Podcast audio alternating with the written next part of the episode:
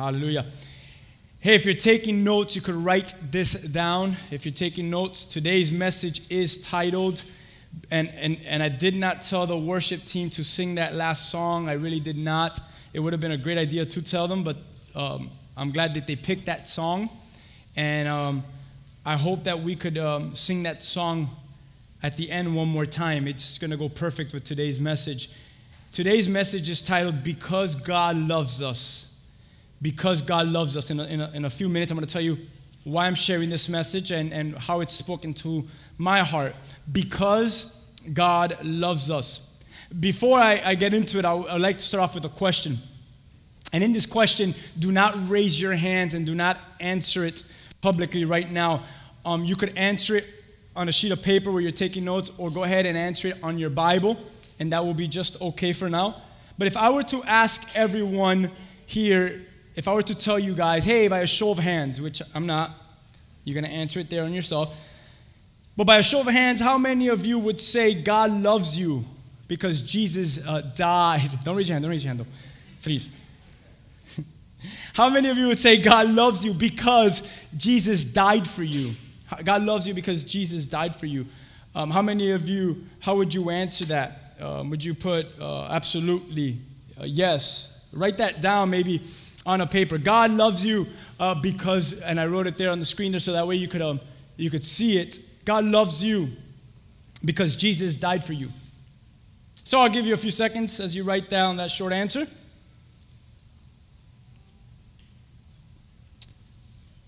And um, I'm sure around this room, if I were to call on some of you, like in a classroom setting, many of you guys would have answered this differently. Um, hopefully, all of you would have answered it the same. But as I've asked you to write this answer, I really want to just probe at this and talk about this. And I want to show you one main point and one main thing today, and it's this. I want to show you that if you put yes, um, doesn't mean that you're not saved, doesn't mean that you lo- don't love God and that God doesn't love you. But if, if you did put yes, that God loves me because Jesus died for me, that that's pretty much the incorrect answer. That that's not the right answer. So don't feel bad if you put yes because you're going to grow from this message today. And you're going to recognize, oh, I see what he's saying, I see what scripture is teaching. It's not necessarily that God loves you because Jesus died for you. So, as I get into this, I want to share with you how this started in my heart. I'm reading a, a book from an author and from a preacher that I, that I admire, and he discusses this in one of his segments of his book. And as he was discussing this, it really tugged at my heart. And this Thursday, I was uh, on this part and I kept reading it. And as I was reading it, it blessed me because it reminded me how much God really does love me. And as I knew I was going to share today, I just thought about you guys and how much God really does love you. And, and that blessed me in that book when, when I read that, um, especially this Thursday when I read it. So, God loves us because Jesus died for us. I don't think that and I don't believe that God loves us because Jesus died for us. The, uh, the author goes on to say that that actually sounds pretty spiritual. That Jesus redeemed our mess, that He died for our unrighteousness. Now God is free to love us. That when He sees us, He sees Jesus. So therefore, He is pleased, and that's why He can love us, and that's why He could put up with us, right? And everyone might say, right, and then the answer is wrong. That's not why. One of the most popular verses that we know and we see it on TV, especially a lot in football games, and we quote it a lot, is John 3:16, right? Let's go ahead and together let's look at it and let's remember it in our minds here. Look, look at these words. Ready? For God so loved the world that he gave his only begotten Son, that whoever believes in him should not perish, but have everlasting life. Amazing verse. The whole chapter is great. But what do we see in this scripture? And I want you to see this today that, that as we read John 3:16 and as we get into all of this, it's that God doesn't love us because Jesus died for us. The way we should be saying it, it's like this it's that Jesus died for us because God loves us. How many of you could say amen? And that blessed me this week. Because who doesn't like to be told, man, you are loved by God or you are loved by someone. Who doesn't like to be told that? I mean, think about this. You know what a mess, right? You, you know what you've just done. You know what you've maybe just committed. You've known what you've just thought, and yet someone still tells you, I still love you. Who would not love that in their lives? And here we see in the scriptures that Jesus died for us because there is a love that comes from heaven. There is a love that comes from God. In Mark chapter 2, if you're taking notes, you can write this. I'm going to jump into two stories in the book of Mark real quick. I think about two different occasions in the book of Mark, Mark chapter 2. I think about the paralytic man. Remember his story? His four friends Jesus is teaching in a house in Capernaum, and his four friends climb up on the roof. They make a hole in the roof. They begin to bring the man down. As Jesus is teaching, they interrupt his teaching, and he's lowered from this roof. And Jesus, in verse 5, in Mark chapter 2, looks at this man on his bed, and what does he tell him? He says, My child, your sins are forgiven. But in the crowd, there's some teachers, some religious men in the crowd, and they begin to say to each other these words What is he saying? This is blasphemy. Only God can forgive sins. You know, Mark chapter 2, the beginning of that chapter, it's such an amazing story. Because Jesus doesn't heal him first, but he saves him first. And the religious teachers here are astonished yet filled with anger at the same time. And what we see here is that Jesus didn't heal him and tell him, hey, you need to walk a day or a month or a year in me so that you can be saved. I love this story because we see God's love for us. We see God's love for the paralytic man. We see God's love for all of humanity in this passage. You see the religious leaders, wow, what is he saying? Only God can forgive sins. And I look at this passage and I say, what? What do you say? Exactly. Jesus sent to forgive our sins. Jesus sent to redeem us of our filth, not so that God can love us, but because God already loves us. Amen. And that's that's it. That's, that's the story of God where He wants to do to mankind. He loves us, so He sends Christ to redeem, to forgive. It's not that happened so that God can love us. And that's why I asked this question in the beginning, where I said, How many of you would say that God loves you because Jesus, because Jesus died for you? No, it's because God already loves you which is the reason why Christ has done what he has done for us. How many of you can say amen? In that same chapter, in Mark chapter 2, verse 15 and 16 is specifically, and I'll, I'll read 17 as well. Jesus is invited to a tax collector's house. His name is Levi. And Levi invites Jesus and his disciples to his house as a dinner guest. And it says in verse 15, along with Jesus, were many tax collectors and many known sinners. Many known sinners. As a matter of fact, it goes on to tell us that many sinners of this kind were among Jesus' followers. They were following Jesus. Many sinners, like tax collectors, and who knows who else, but they were all around Jesus all the time and in verse 16 it says, when the teachers and the religious of the religious law, the Pharisees saw Jesus eating with tax collectors, and when they saw him eating with the other sinners, they began to ask the disciples, why does he eat with such scum? That's, that's amazing. Why does he eat with such sinners? Jesus, verse 17, hearing what they were saying, knowing what they were discussing, he tells them this. He says, Healthy people don't need a doctor, it's sick people that need a doctor. I've come to call not those who think they are righteous, but those who know that they are sinners. Any, anyone here know that they are sinners? And I, and I read verse 15, 16, and 17, and I see that, that God doesn't just love those who feel that they have their lives in order or that they have made it in their spiritual journey. Did you notice that in that passage? Jesus says this. He says, He says, sick people need a doctor. And I've come to call them, not those who think they're righteous, but those who, who know that they're unrighteous, those who know that they are sinners. So, this is what I get when I read this that, that God loves the sinner, so he sends his son to make them righteous. He, he sends the son, not that, that God loves the sinner because his son has made them righteous. And man, this, as I was, I was, as I was reading that quote in that book, all these thoughts started to come into my heart as I was reading it this week. Because that's an encouragement for us sitting in this room, and that's an encouragement to many who have ears to hear. Well, what's the encouragement? That God loves you, sinner, so he desires through Christ Jesus to make you righteous. Man, praise God.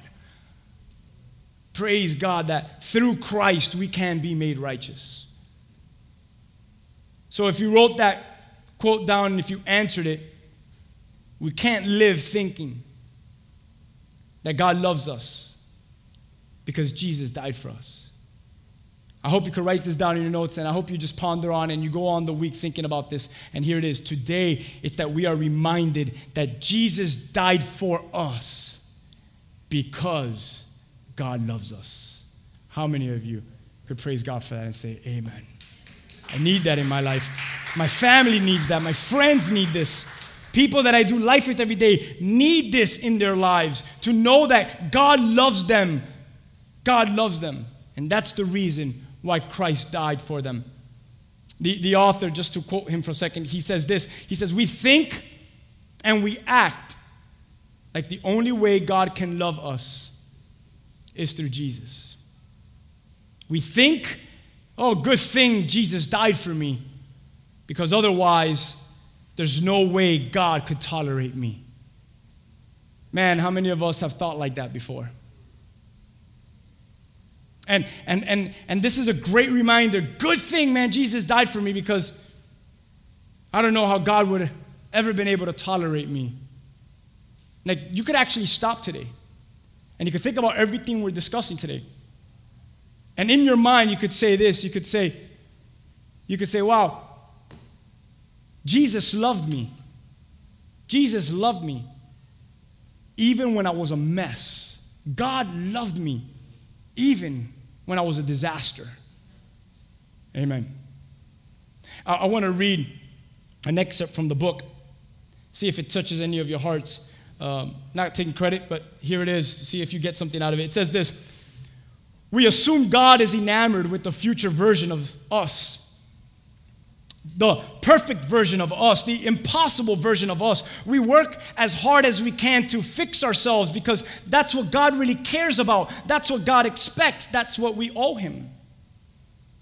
But the person we are right now, with our messes, with our missteps and our mistakes, not a chance. Our only hope is to hide behind Jesus' grace it's as if the cross is some sort of body shield. And maybe if we can stop smoking, stop cussing, stop yelling at the kids, stop eating ice cream at 9 p.m., um, and actually make something of ourselves, that God will be able to embrace us for who we are. He puts up with us for now, but man, He'll love us later. And maybe when we reach our goals or that ideal weight, that income level or that standard, we'll be able to love ourselves too. And then he says, I can't begin to tell you how flawed and how damaging this perspective is. Man. Now you know why I'm preaching this to you guys today, because it really blessed me. You see, because when you look at Scripture and you look at the Bible, it teaches us the exact opposite that God loves us when we couldn't have cared less about Him. Remember that time? So, how much more certain is His love for us now that we are actually wanting to know Him and wanting to follow Him? He loves us. It's because He loves you. You know, you should look at someone next to you and just remind them hey, if you did not know this, God loves you because He loves you. Hey, why does God put up with you the way He puts up with you? What's the answer to that? It's because God loves us. Think about your marriage, where it's gone, where it's been. How can you, some of your marriages, can you testify? And you're present here today. Hopefully, you're stronger here today. You've made it. You're making it. Why? Because God loves us. Think about where you were. Think about where you've been. Hey, think about where you're at right now. For some of you, think about where you're going. But at the end of it all, you got to come to grips and to face that God's love is still strong for you right there where you were, where you've been, where you're at, and even where you will be. It's because God loves you. How many of you could say amen? God loves you.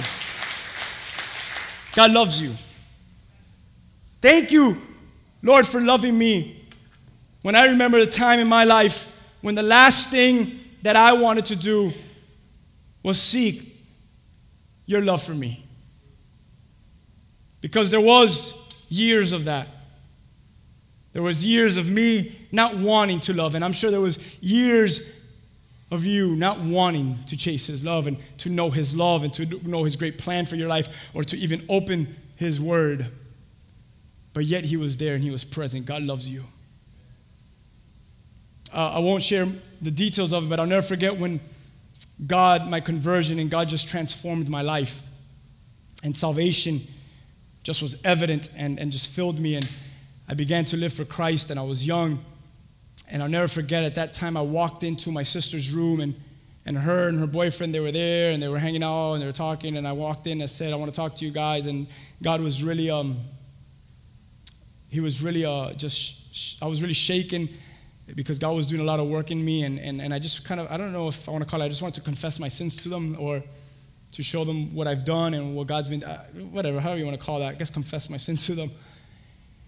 Not to be forgiven, but just to show them what's, what's God's doing inside of me. And I started to open up, and, and I said, man, I'll never forget that I was with a group of friends, and I started to go over with them just stupid stuff, you know? We, we, we, were, we were at a party, and then after the party, we had some issues with some guys. And I was young, I was stupid, I was young. Who knows what they're doing at that age? And, and then we were to meet up at some place to take care of some issue. And then I remember, what, and I started to go into details of, of some of the things that we had on us and, and how dangerous that night could have been if, if we would have met up with that other group. And I remember that it was a, a famous um, hideout spot to always go to. And, and we saw a bunch of cars come in, and then they, they peeled out and they left. And then we saw that nothing happened that night. And we just stood there saying, What a bunch of chickens. They didn't get down.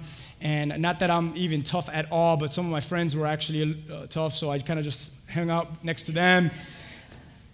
And I started to talk to my sister and my brother in law, and I said, You know how amazing that day is because that day would have been very dangerous for me because I was so hyped up, I was so excited, I was so ramp, uh, just on a rampage with my friends that I think I would have grabbed one of these things that we had in our hands and I would have used it, and it would have been a disaster this night.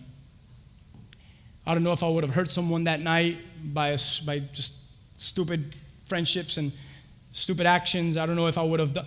And I have many stories like that, not so serious, some that are just funny. And I could say, man, now that I'm in Christ, I look back and I could say, God was holding me together. And I even see it in those days. And all of that was because God did actually love me then. He really did love me. He didn't cause certain things to happen. Hey, how about some of you in your lives? He just caused some things to happen because if not, there was no other way that He was going to show you that, man, I need to let this happen to you, to tell you and to show you that I love you.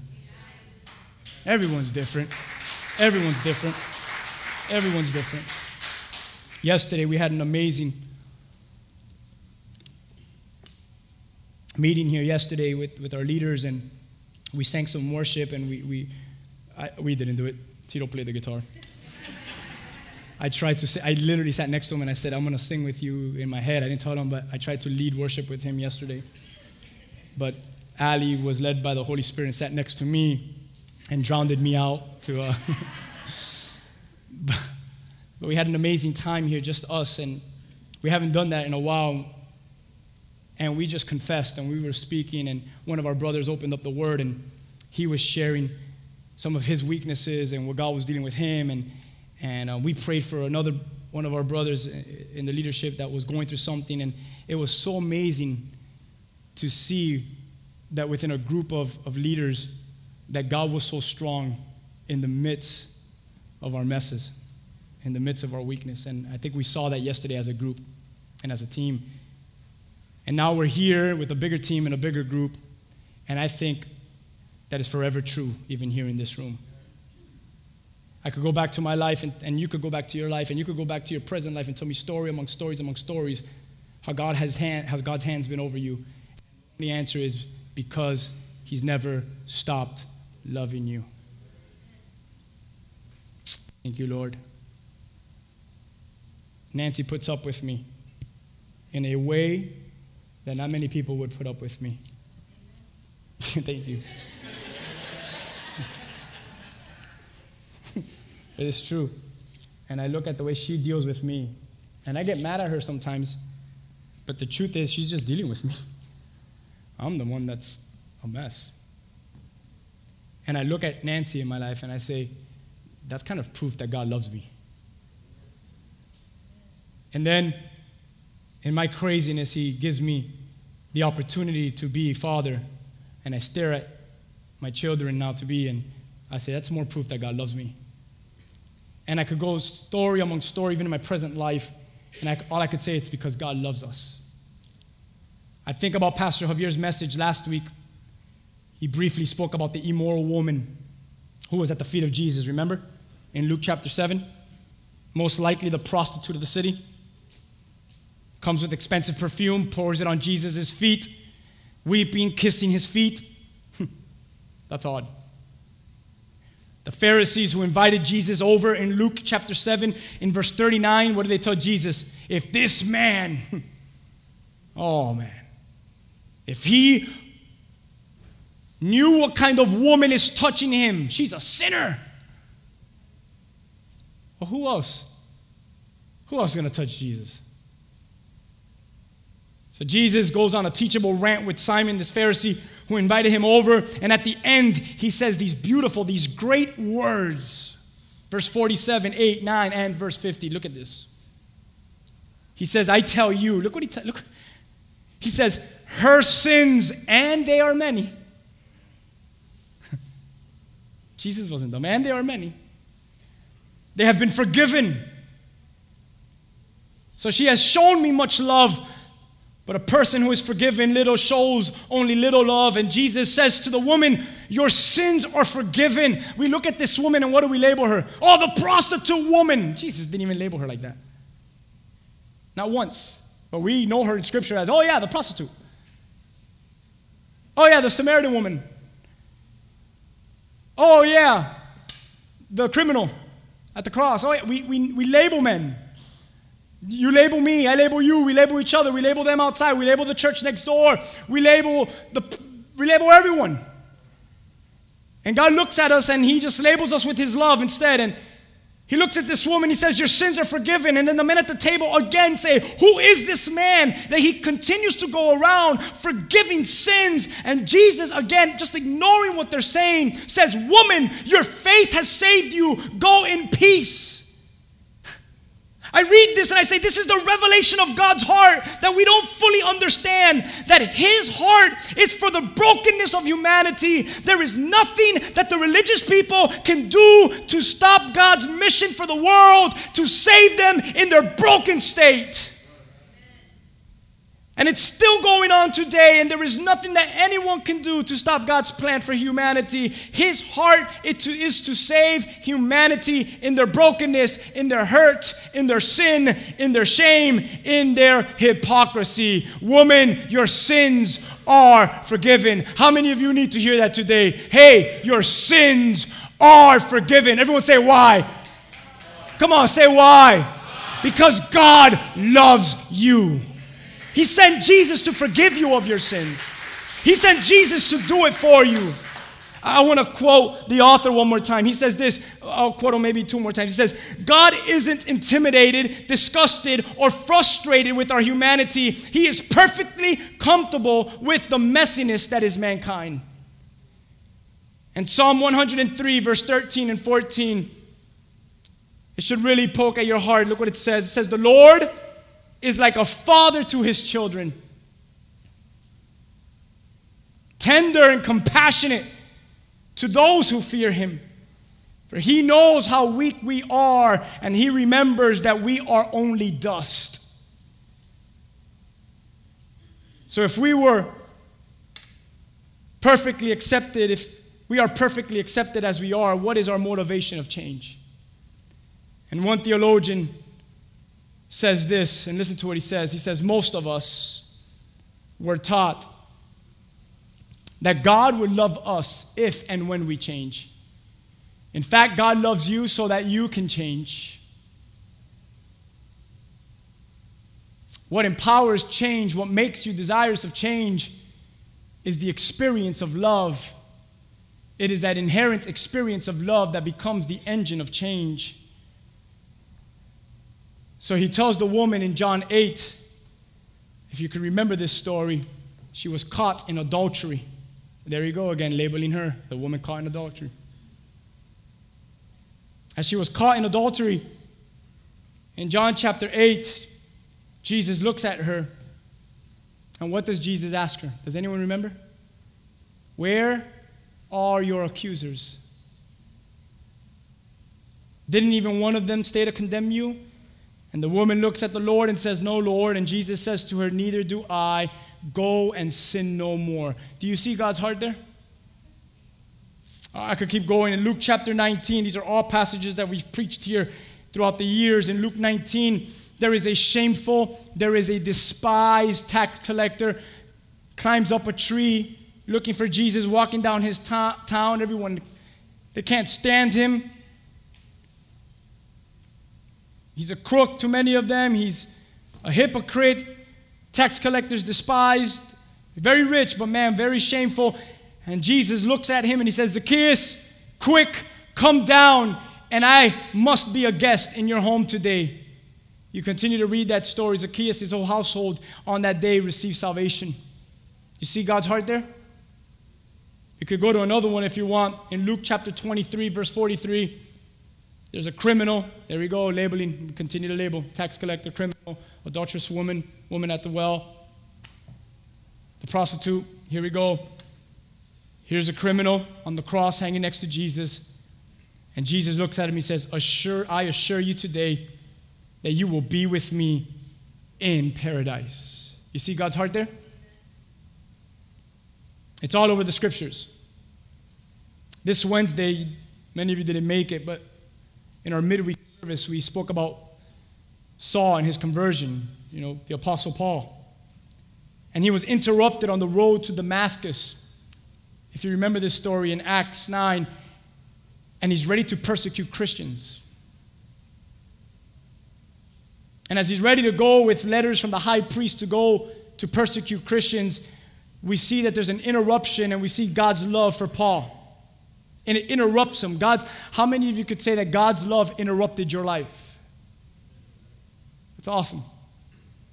Because God's love interrupts him. And, and I wrote this down because of what the author was saying. And, and, and as I remembered Wednesday's a study, I thought about this and I wrote God's love for him. What a gift to Paul on that day. What a gift. Notice the word I'm using. What a gift. To receive God's love that brought forth his conversion. And I really mean this. And I'm going to ask the worship team as they come up and, and we, I want to sing that song again and really get into the presence of God with the church together. But I look at God, Paul's life and what a great example Paul is. Paul is a great example. When you think about Paul, Paul wasn't even aiming for the love of Christ. Think about that. When you look at Paul's life, he was actually he actually hated Christ and he hated everyone who was spreading the teachings of Christ. He was out to imprison them, arrest them. He was out to even kill, like he killed Stephen two chapters before. But God's love for Paul, and God loved Paul so much that he poured his great gift on Paul or in Paul. And this great gift of God's love forever changed Paul. I want to share this quote. The goal of change is not God's love. God's love is the gift that makes the goals possible. When we treat a gift like a goal, both are weakened. So here's my charge to you, church. Church, God's love for you is the gift that makes your change possible. That's it. That's it. Because the criminal on the cross, even the adulterous woman, though she was pouring perfume on his feet, costly perfume, and we could go all throughout the scriptures. None of those people had much to give. None of those people had much in their hands, much to live for. Hey, what did the adulterous woman can go back to and live for? Not a good business, actually. I mean, she made a lot of money, but not a good business. And we could go down to every single one of these guys. The tax collector. You're really happy in what you're doing. You're making a lot of money, but you're happy taking money, extra money from your brethren. But all throughout Scripture, all of mankind, what do we see? They come in contact, they get interrupted by a love that is so amazing, a love that is so strong, a love that really we don't deserve. And we could truly say this it is a love that is God's gift to all of us. And that love, when we are drenched with that love, when that love is poured in us, then we see finally that makes change possible in me. That makes the change possible. God's love is my gift. It's a gift that was given to me, His gift for me, that makes my change possible. Because I know what it is to live a life that was not even aiming for His love. I share this story many times with you many times with many that I stand before or teach in front of. I'll never forget being younger, living in sin, doing some of the things I was doing, waiting for my mom to be asleep, to finally get home so she doesn't look into my eyes. She doesn't ask me questions. I could just run upstairs to my room and get in my bed. And when all the stuff came off, and when everything was over, and my ears were still ringing from whatever party I was at. I'll never forget my, my tears every single night on my bed. Lord, if I die today, I feel like I'm going to hell. I don't know you. Please change me. I can't change it. I promise you that God, on my life right now before the Lord, that, that was my prayer every night while I was living in sin. Lord, I can't change myself. You need to change me. I used to pray that every single day to God. While I was medicated on stuff. That was my prayer. And now I'm older. And I'm reading this book, and it just reminds me of stuff. And it reminds me to share it to you. That even those days on that bed with tears literally coming out of my eyes and crying out, Lord, I can't change, change me. I recognize today in my mid 30s that even then God loved me.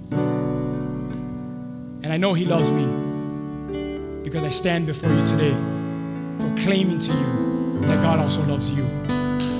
God loves you. God loves you. God loves you. And maybe you could relate to me and say, I know what it is to pray for change and I can't change. Many of you, like, I've been praying that for years. I know exactly what you're talking about, so was I. You just got to receive God's great gift of love for you. And that's what makes your change possible. As we get ready to worship, I'm going to ask you to stand with me.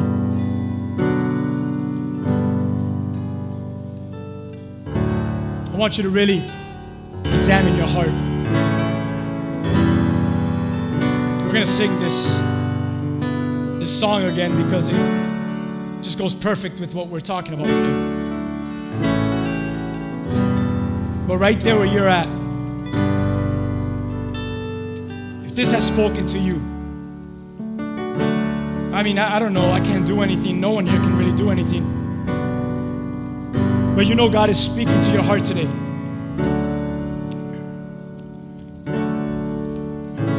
You know that He's interrupted you today. Maybe you're sitting there, now you're standing, and, and it's evident that God is pouring His love upon your life. And that love is what makes change possible. It's God's great gift to you. I want you to open up your heart. And I want you to confess that, Lord, I can't change myself. I receive your love in my life. I receive that interruption in my life. Paul was out to destroy those of your name, and in one second, you transformed his life forever because he came in contact with a love that is so strong. Forever changed because you loved him. And I know that today I can be forever changed because you love me. We could be forever changed because you, God, love us. So the altar's open of your heart. Lift it up. Ask Him to do a miracle. If you need prayer, if you need someone just to pray for you, with you, in agreement with you, and just hold your hand and, and say, What do you want prayer for? We're going to ask you that. I'm going to ask you that. The altar's open. Come up and we will pray for you for strength, though we can't give it to you. But we'll pray strength into your life. We'll pray that God just reveals Himself so we're going to worship Him. If you want to come up and get on your knees, we'll pray with you. But if this message was right there for you, open up your heart. Let God do that miracle right now and worship Him freely and just spend some time lost in His presence. The altar's open if you need prayer. Anyone else, go ahead, let's worship our God.